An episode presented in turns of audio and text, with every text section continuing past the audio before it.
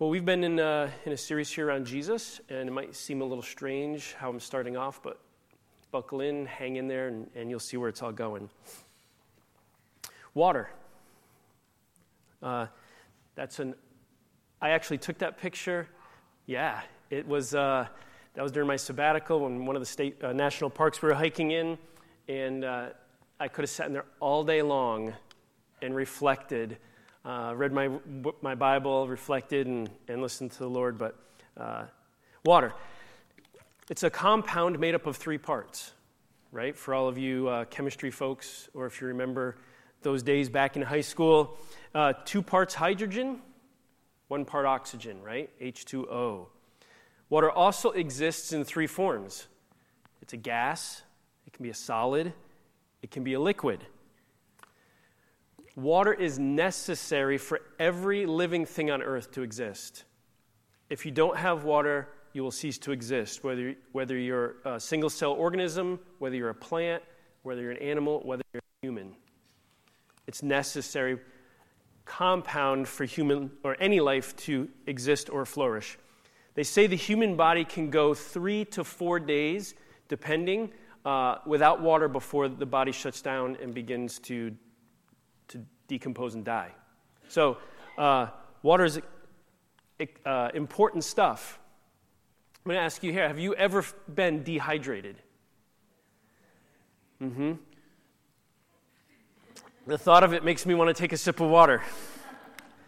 Uh, according to WebMD, uh, the, the symptoms of de- mild symptoms, uh, I'm sorry, let me say that again.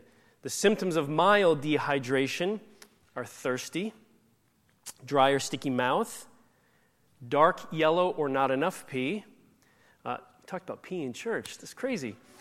Uh, headache or muscle cramps. Right? I, I know for me, I enjoy hiking, and I have experienced every single one of those symptoms at some point while hiking. Uh, and they're just that they're symptoms. They alert me hey, you're dehydrated, buddy. Um, have you ever experienced any of these, these symptoms? Yeah. Yeah. Uh, in fact, you know, my wife is on this kick that if I wake up in the morning and I have a headache, she says, Have you drunk enough water? Um, if I have a muscle cramp, she's like, "Up, oh, you're not drinking enough water. Like everything headache or muscle cramp related is because I haven't drinking enough water. Um, I don't know if it's true or not, but, but she's a master at WebMD. So. And she's back there laughing because she knows it's true. when you get to severe dehydration, you have these symptoms you're not peeing, very dry skin or sunken eyes, a rapid heartbeat and or rapid breathing, sleepiness, lack of energy, confusion, irritability. Now, I don't want any of you to go home and be like, when someone's irritable, just say, you need to drink enough water. Because that's, that's kind of like equating to saying, hey, man, you need a Snickers bar when you're not, when you're not happy. Because that could go really bad or really wrong. Ask my boys. Um, all this to say that water's important stuff. It's extremely important stuff. Now, with these symptoms in mind, let's read Exodus chapter 17, verses 1 through 3. The Israelites have been uh, taken, uh, led out of captivity out of Egypt, and they're wandering through the wilderness on their way to the promised land. And in chapter 17, verse 1, it says this The whole Israelite community set out from the desert of sin, traveling from place to place as the Lord commanded. They camped up at Rephidim, but there was no water for the people to drink. So they quarreled with Moses and said, Give us water to drink. Moses replied, Why do you quarrel with me? Why do you put the Lord to the test? But the people were thirsty for water there, and they grumbled against Moses. They said, Why did you bring us up out of Egypt to make us and our children and livestock die of thirst? Now, I've read that before and gone, Man, they're so dramatic. Come on. Like, really? A bunch of babies. Like, but you think about it.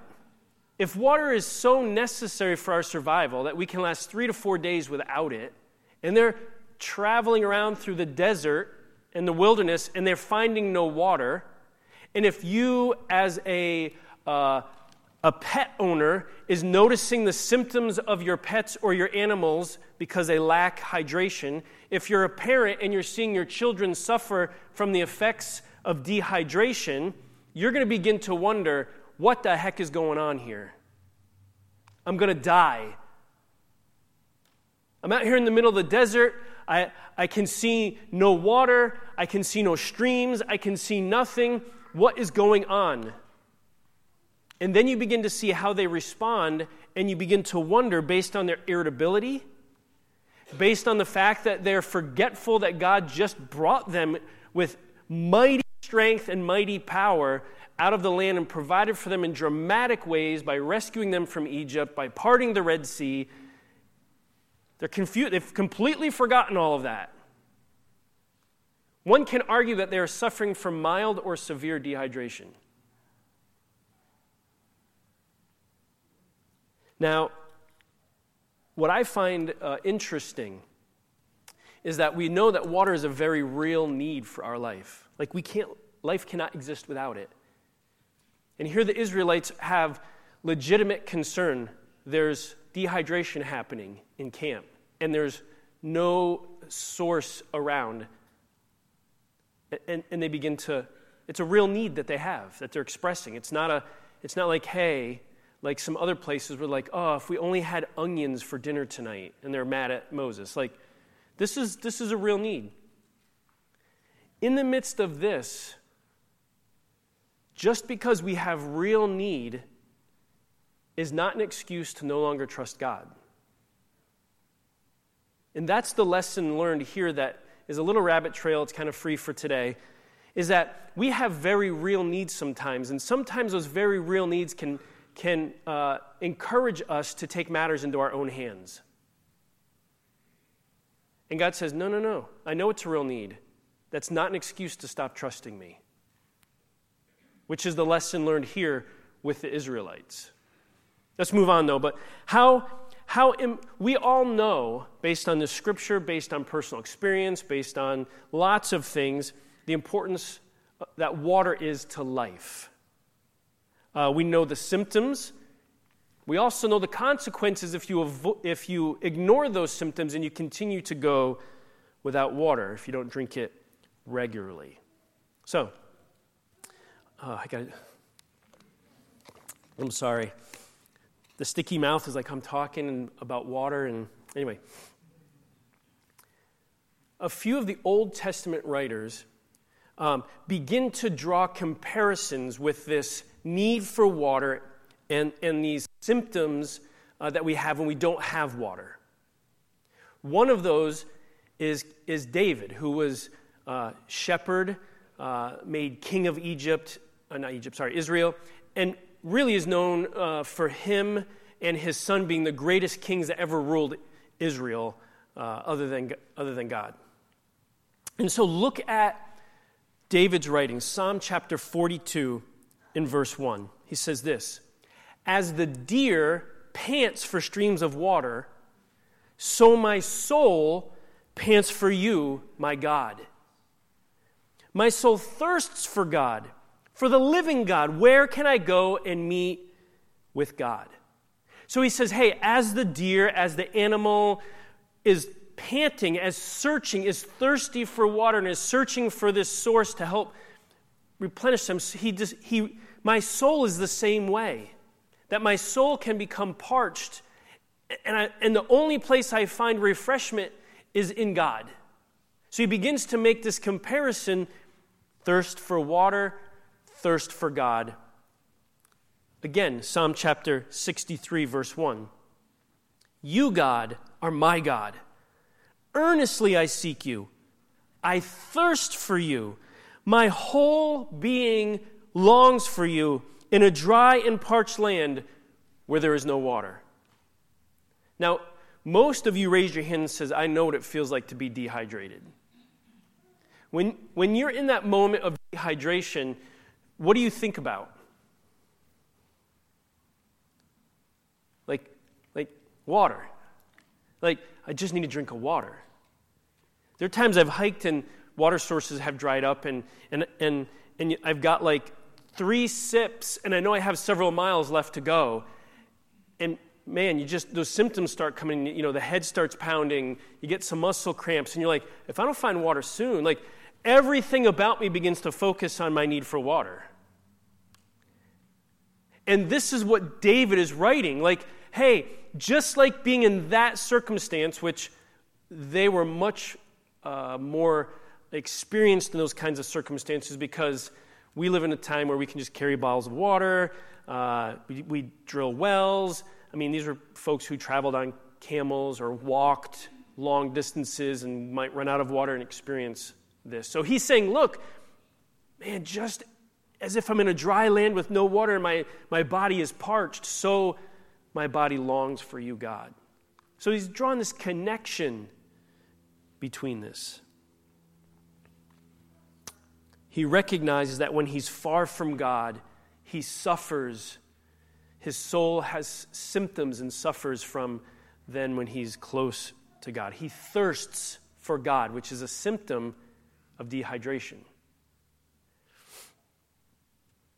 Then Isaiah chapter 55, Isaiah's uh, prophesying, and he, he writes this. He says, Come. We, I think we sang this this morning, and I don't even know if Pastor Sean knew this was a scripture I was using, but come, all you who are thirsty, come to the waters, and you who have no money, come, buy and eat. Come buy wine and milk without money and without cost. Now, the prophet here is not writing about physical water, he's not writing about physical uh, wine or milk.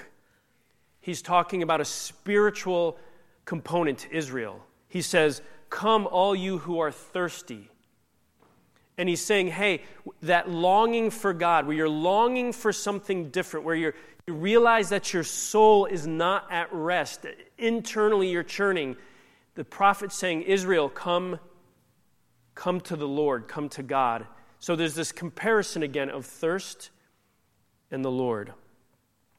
That just as water is necessary for physical life, God is necessary for spiritual and eternal life. It's the comparison that we see written about and spoken about in the Old Testament, really the whole Bible, but the Old Testament leads us up to this. And we see this theme that just as humans need this water, humans need God. They are dependent on Him.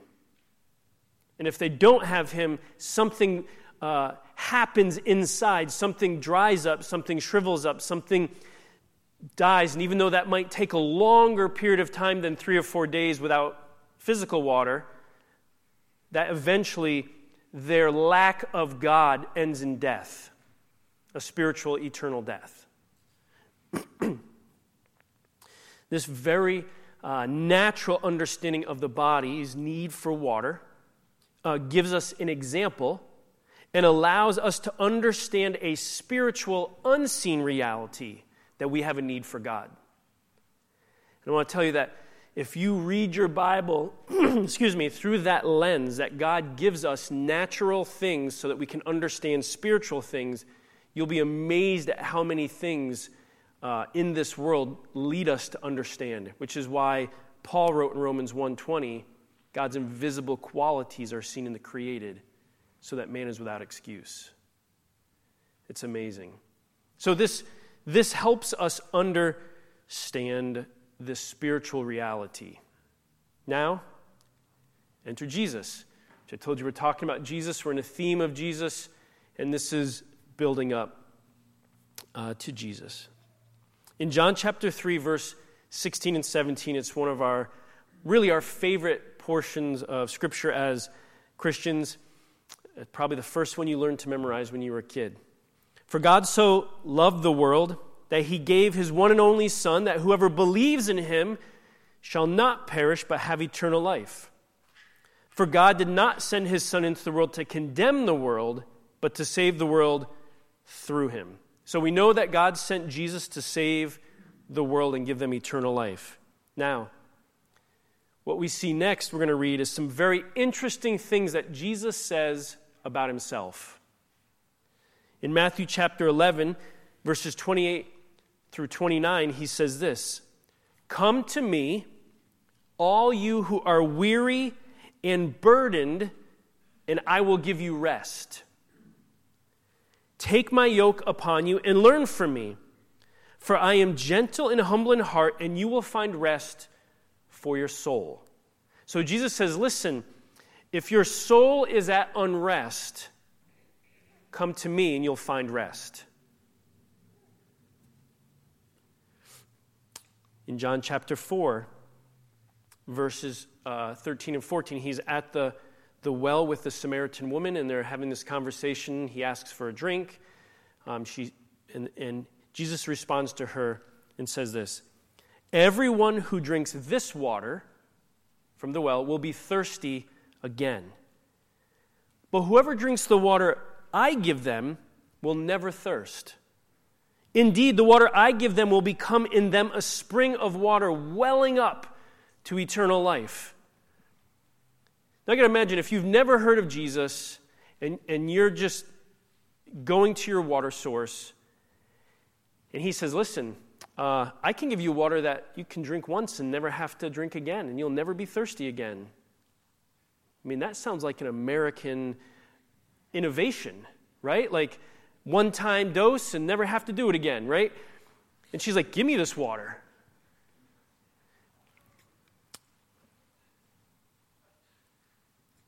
Acts chap- uh, John chapter 7, verse 37 38. Jesus stands up at the festival, and on the last and greatest day of the festival, he stood and said in a loud voice, Let anyone who is thirsty come to me and drink pretty sure he's not carrying around a bunch of uh, water bottles with him, right? Like, hey, I know you're all thirsty. We're providing some water. Like, he says, Come to me. He's talking again about a spiritual reality. Whoever believes in me, as scripture has said, rivers of living water will flow from within them. Uh, I don't know if that can. So, in that particular portion of scripture, Jesus is quoting two portions of the prophet Isaiah. One of them we've already read, the Isaiah 55, verse 1. Come, all who are thirsty, uh, come to the waters, and you who have no money, buy, come. He's, he's um, quoting the prophet Isaiah Come to me, all who are thirsty. And it would have been uh, for, the, for the Jewish Israelite person who had to be well versed with the scriptures they would have known exactly what he was, he was saying. Kind of like most of you are with certain movies, right? You can say one line in a movie and you know, oh, that's that movie. Like it was the same with the scriptures for the Israelites. The other part, he quotes Isaiah 58, verse 11. It says this The Lord will guide you always. He will satisfy your needs in a sun scorched land and will strengthen your frame. You will be a well watered garden, like a spring whose waters never fail. This is that out of you will come springs of living water. He's quoting here, uh, referencing Isaiah 58 11. So, all of this to say, what is going on here? Jesus says that He is the water to your soul, which is a crazy claim if He's just an ordinary person or if he's just a good moral teacher. Only God can make that claim, right?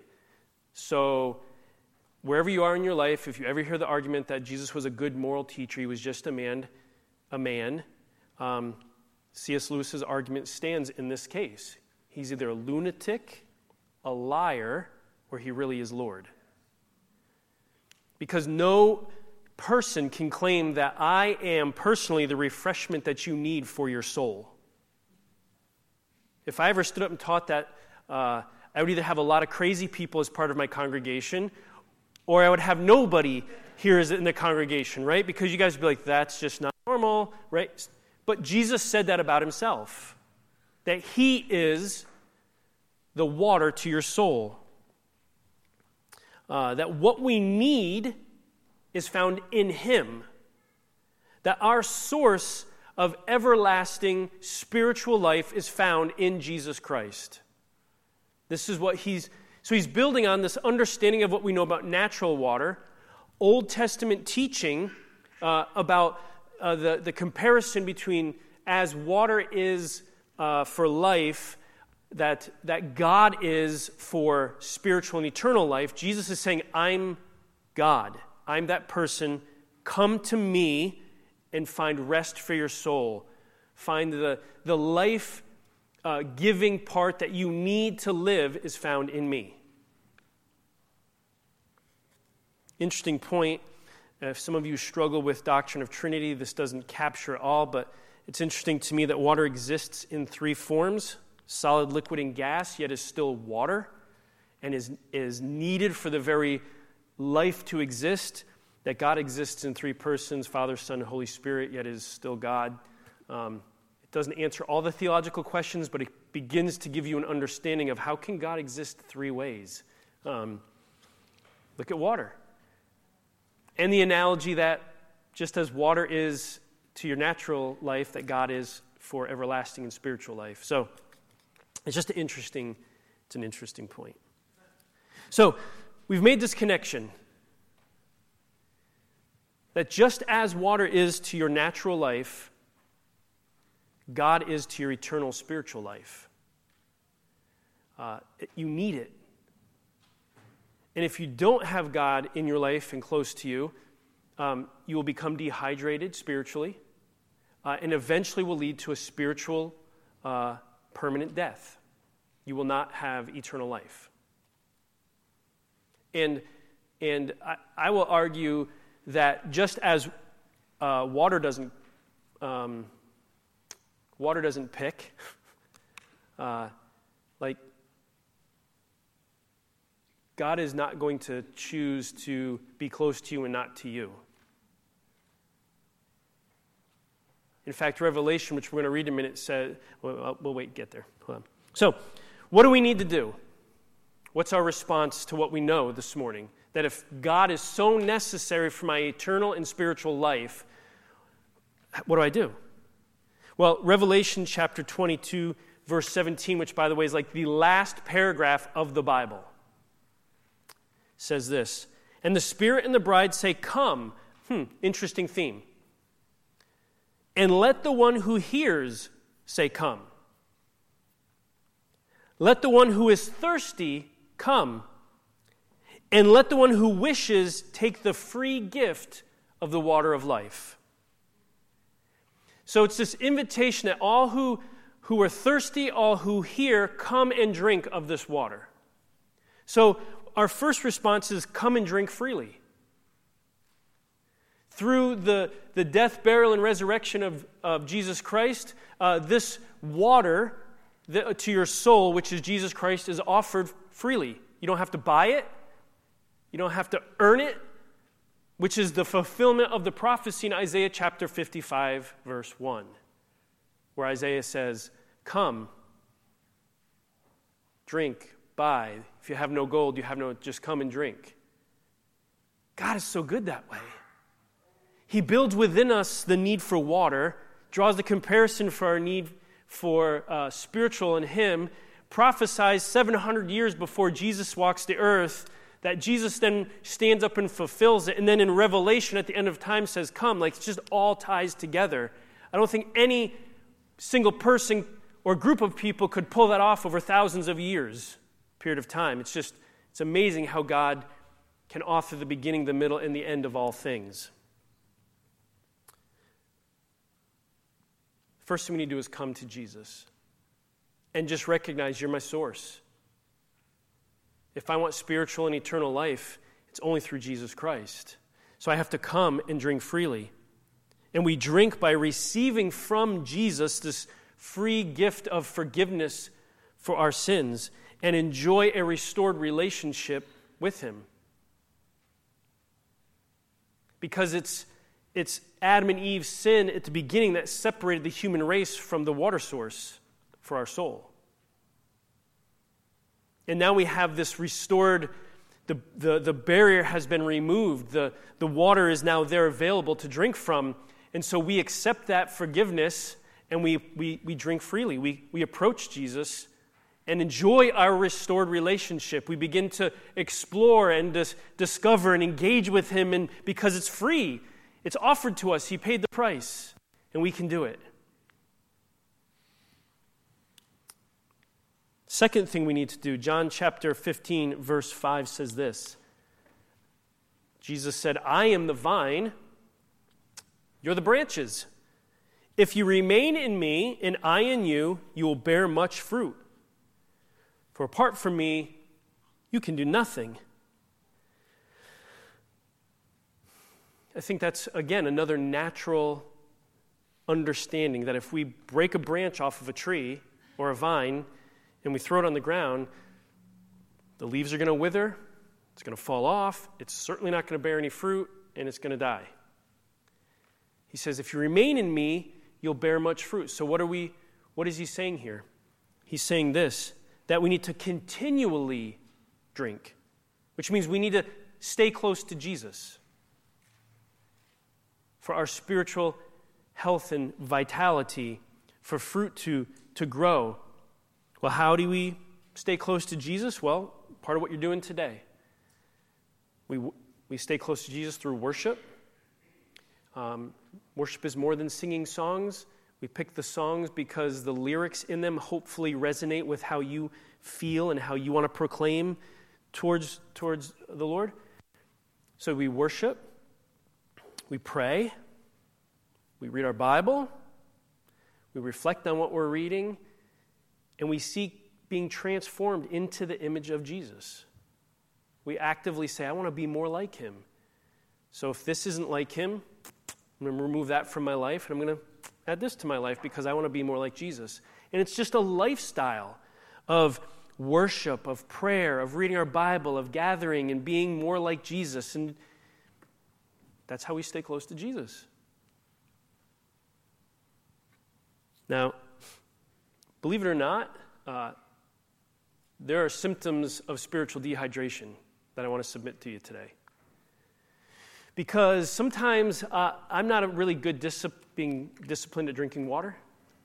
You know, it's uh, when I'm hiking and um, I get m- muscle cramps, and I'm like, oh, I didn't drink enough water. So I pause, I start drinking water, or I get, start getting a headache, or when I go to the bathroom, I notice, wow, a really dark yellow. You know, just there are symptoms, right? That alert us, like, hey, stupid, drink water. Like, that's how I interpret my own symptoms.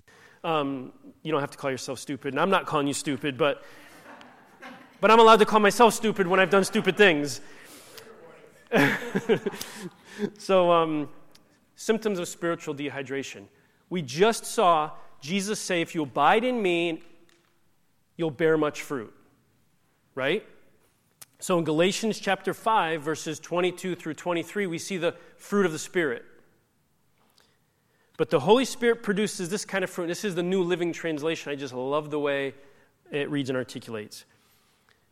The fruit of the Spirit, uh, but the Holy Spirit produces this kind of fruit in our lives love, joy, peace, patience, kindness, goodness, faithfulness, gentleness, self control. Those are fruit of the Spirit. That, those are fruit. What does that mean? That means when we are pursuing uh, and uh, restored relationship with Christ and we're drinking freely and we're living close to Jesus, these things begin to grow in our lives, right? Hopefully, you're allowing Him to transform you so that you, you love more, so you have more joy, there's more peace in your life. You're a little more patient, a little more kind, right? These things begin to grow in our lives. Sign of spiritual dehydration when these things are decreasing in your life. I'm not saying you have to do these things perfectly, because we're all growing, we're all, we're all in different places moving towards these things. And, but if you find in your life, like, man, I am a whole lot less patient than I used to be, I'm a whole lot less gentle than I used to be, I have zero self control anymore where I used to. these are indicators that there's some spiritual dehydration happening. They're, they should alert you, like, hey, stupid, you haven't read the Bible, you haven't worshiped God in a while, you haven't been around, you're not pursuing this, you're, you're, you know, you're doing things that are drifting away, start getting closer.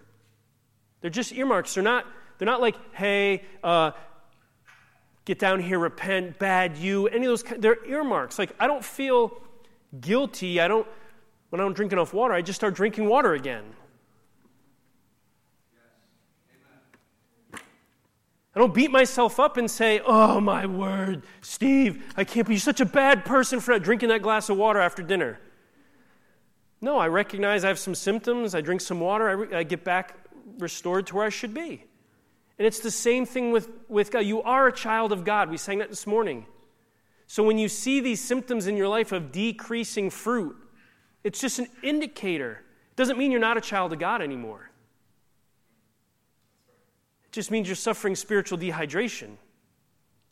It's an indicator for you, like, hey, uh, something's off. I need to move forward. And I would articulate too, because love is one of these. If you read 1 Corinthians 13, the, the descriptor of love love is patient, love is kind, um, it's not jealous, boastful, proud, or rude. It doesn't demand its own way, it's not irritable, it keeps no record of being wronged. It doesn't rejoice about injustice, but rejoices whenever the truth wins. Love never gives up, never loses faith, is always hopeful, endures through every circumstance. Now, you look at that list and you go, I am not all of those things. And I'm not saying you need to be. I'm just saying you know where you were, and if you see these things in your life decreasing instead of increasing, it should be an indicator. Hey, a little spiritual dehydration going on. I, am I'm, I'm not as I'm not drinking from the Lord like I should be. Because God would have you be well watered. That rivers of living water flowing from you. These things are growing in your life, these are increasing, not decreasing. So, what do we do? We come to Jesus initially and continually. The other thing we, we, we do is we point others to the source. So there's a personal piece of this that we personally stay close to the Lord. And then there's a, there's a community responsibility if I have a little water source over here and nobody else has it, I'm like, ha ha, ha it's all mine. Like, it's not, it's not right, right? You, especially if people are dying. People have been without water for three or four days, but you're like, I have my little source. I don't care about them. It's all me. Like, no, we share. We point people to the water source. Like, hey, hey, there's, there's life over there. And, and this is part one of our responsibilities, and when we hike, uh, I carry on my phone a couple of apps. I'm going to share what they look like to you. This one is a AWOL's guide. And uh, there's a lot going on here. I know uh, I could talk a lot about this, but left left hand columns are depending on which end of the trail you're hiking from is how many miles you have to go. So this is actually, if you look a few lines down, this piece of the app is from Mount Washington here in New, Ham- in New Hampshire. And it shows the line from Mount Washington 30, 332.9 or 1859.1. So it would be 1,859 miles to Springer Mountain in Georgia, or 332.9 miles to Mount Katahdin in Maine, if you're standing on Mount Washington. That's what, how that reads.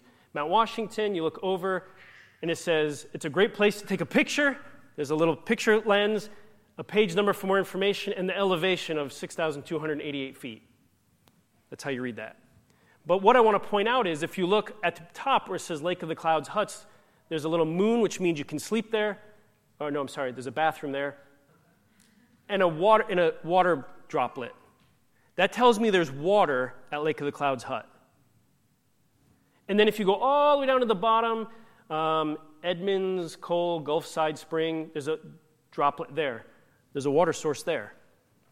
So when I'm up at Lake of the Clouds, 334.4 miles, I know that if I'm going that direction, I'm not going to find water till 329.2. So I can plan, like, I have to carry this much water to get me there. But it's telling me where the water sources are. Somebody was brilliant enough and nice enough to think about other hikers and say, hey, every time there's a water source, I'm going to mark this down and I'm going to put it in a book so other hikers can know where the water sources are. And then there's another app called Guthook. Um, that's what this one looks like. And it's a bit like um, Google Maps, that when you're hiking, if it's turned on, you'll be a little blue dot moving along the trail. And you can see the little blue with the water dots telling you, hey, those are water sources so you can plan where's the next water source. This one actually has the ability if I get there and the water source is dried up, I can make a comment. Hey, February 20th, showed up, water source is dried up. So anybody else can read that ahead of time and go, ooh, glad I knew that one. Because um, there's nothing worse than being thirsty and showing up and there's no water. Right? you're just so looking forward to it, and you stumble around the corner, you're like, oh, I'm just looking for this little dried up stream. Like, disheartening. Anyway, so these are things we do for hiking community. My point in showing you is this that this is our responsibility spiritually. We know where the source is, where we find rest and nourishment for our souls. And it's just our responsibility to point people to where that's at. Okay? With that being said, let me two two caveats, okay? Nobody believes a dehydrated hiker. So if I'm hiking down the trail, hiker's coming this way, I say, hey, where's the next water source? And he's like, oh man, it's like 500 yards back, but he's dehydrated? I don't believe him. Because why didn't you drink and get rehydrated? His, his, his direction to me means nothing because his condition tells me he himself didn't drink, or she, or whoever. My point is this uh, you can point people to the spiritual source, but if you're not drinking, and you're, you're exhibiting signs of spiritual dehydration, most people are not going to believe you. Doesn't mean you're not a Christian anymore. Doesn't mean God hates you. You're just not going to be effective in pointing people to the source because you yourself are depleted. So the question is well, then why aren't you there? Why aren't you drinking? Why aren't you replenishing yourself? It's important for us to drink from the well deeply before we start pointing other people to where the source is. Now you can say, hey, I'm on my way, come with me, I know where it is. That's different. Second caveat is this a good reminder. Uh, we've heard the whole saying you can lead a horse to water, but you can't make it drink, right? You can't make people drink from the source. There's another side to this, too. You can't make people thirsty. That's the Holy Spirit's job. So sometimes we think that we have to beat people over the head and make them discover that they're thirsty and they need the Lord. And, and it doesn't work. You just make angry people. Our, our role as Christians is to point to the source and personally drink from the source. It's not to force people to drink, nor is it to force people to realize uh, that they need it. That's the Holy Spirit's job. So you may comment and say, hey, uh, hey, man, when I was, my soul was, uh, you know, all churned up and Jesus was that for me. Like, oh, that's cool for man, you do you. Like, okay, like, walk on. Like, to sit there and browbeat people to make them see things is, is, not, is not what God is asking you to do. God is asking you to be a good steward. Point people to the well, which is Him just just make let them know it's there. That he's there. Hey, this is what Jesus, this is who he is. At some point when your soul is restless, at some point when you're if you ever feel empty in your life, like that's that's where you run to, that's where you go. That's our role. So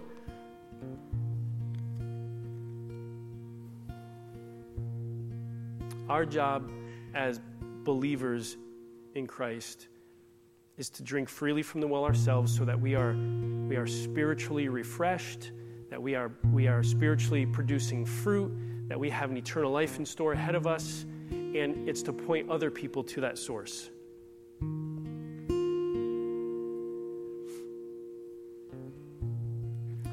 Question to end, end this morning is this Is anyone feeling thirsty today?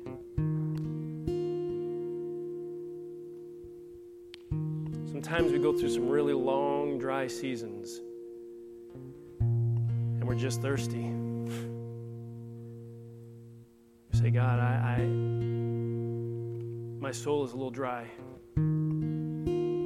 I've got some symptoms here, um, Lord, of irritability. I'm not patient anymore. I'm fill in the blank, whatever the my fruit is decreasing, my love is decreasing.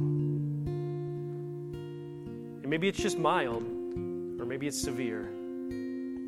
But either way, the answer is what Jesus said. He stood up and he said, Come to me, all who are thirsty, and I will. It's not a, hey, I'm, if I feel like it, I'll replenish you. It's a promise. And so this morning, I just want to take a few moments because I know that when we walk out this door, um, life could hit us in the face, right? You look at your phone, there's a text you have to answer, then somebody calls, then you're driving, and this happens. Next thing you know, you get home. You might even, before you get home, you're already yelling at your kids or fighting with your spouse, or, right? Like, just stuff happens. It's, it's, it's life. And this moment could just be plucked away. So we're going to take just a couple of moments. I'll look at the watch for you. It's five after 11. We've only been at this for an hour and five minutes. Okay, be free. Let's take the next five ish minutes and come to Jesus. If you've never uh, come to Jesus, like initially, like this is all new to you, I just encourage you to do what Chris is doing, find a spot around here where you're not free from distractions, the person next to you, or if you're able to, right where you are, um, that's fine. It's not, uh, the place is less important than the attitude of the heart. And just say, Lord, I, my soul is dry and thirsty. And I've never done this before, but I'm asking you to come into my life you said, Come, I'm coming. Would you come and, and live and be with me? For those who've already uh, uh, initially come to Jesus, it's, it's no, you guys know? He's right there. You don't have to do penance. You don't have to beat yourself up because it's been a while since you talked to Jesus. He's kind of like Kind of like your parent. Well, like my parent, anyway. When I call my mom, she's just like ecstatic that I'm calling. It doesn't matter if it's been like three hours since I talked to her last or three weeks since I talked to her last. She's just excited I called. She's just kind of like that. Just, just, just come to him. You don't have to. You don't have this bowing and uh, you know all this stuff you have to go through before he accepts you back. You just just come to Him. Sean's going to play lightly in the background. I just encourage you to pray, to worship Him, to share your heart with Him. Just say, Lord, I need you. My soul just feels dry lately. Transform me. Just refresh me, Lord. We'll give it a few minutes and I'll come back and lead us in prayer and, and lead us home.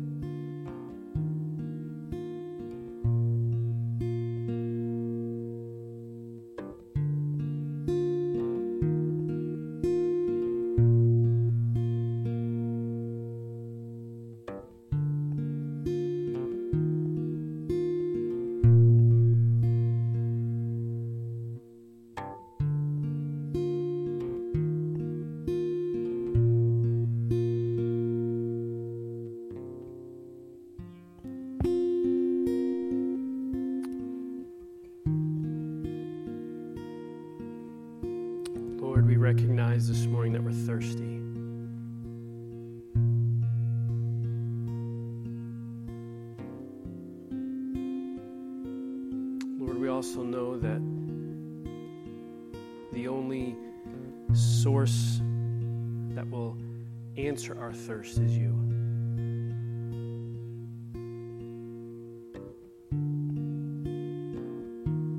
So, Lord, we take you at your word. We believe, we have faith. And that you said, Come, all who are thirsty, and drink freely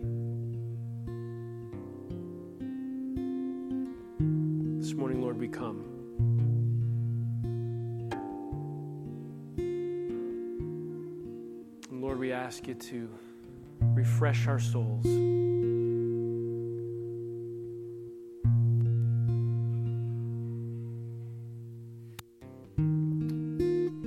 Lord, would you just pour yourself out? Would you saturate our heart, our soul with all of you?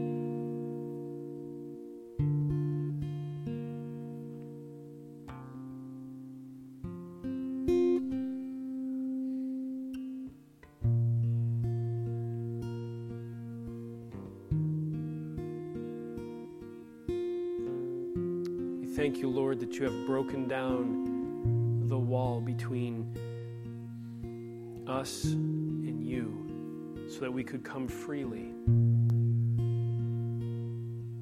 without guilt, without condemnation, without acts of penance.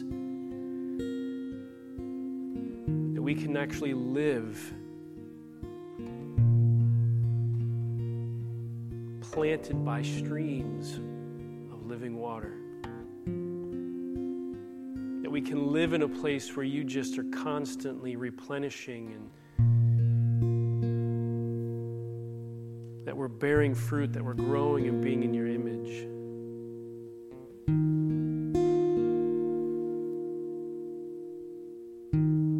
Thank you, Lord, for your just your refreshing move in our hearts and in our spirits today.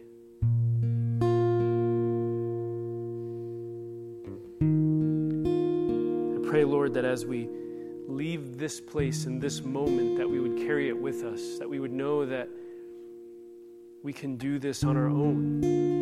We can do this at our, in our home. We can do this at our, on our lunch break at work. We can, we can walk with you and, and have you uh, close to us because, Lord, you're in us.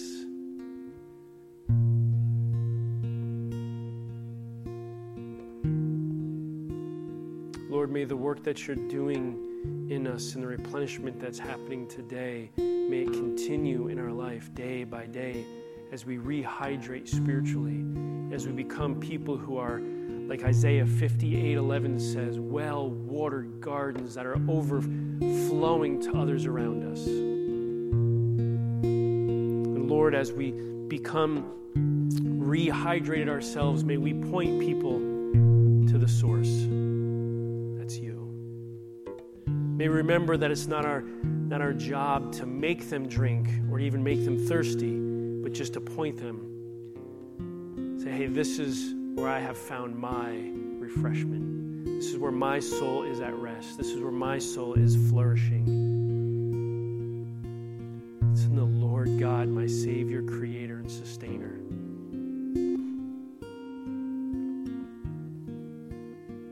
Lord, I thank you for the work that you're doing in us and through us as a community of believers. I pray, Lord, for your spirit to continue to be with us and strengthen us. Transform us, Lord, into your image, we ask. Your precious and holy name.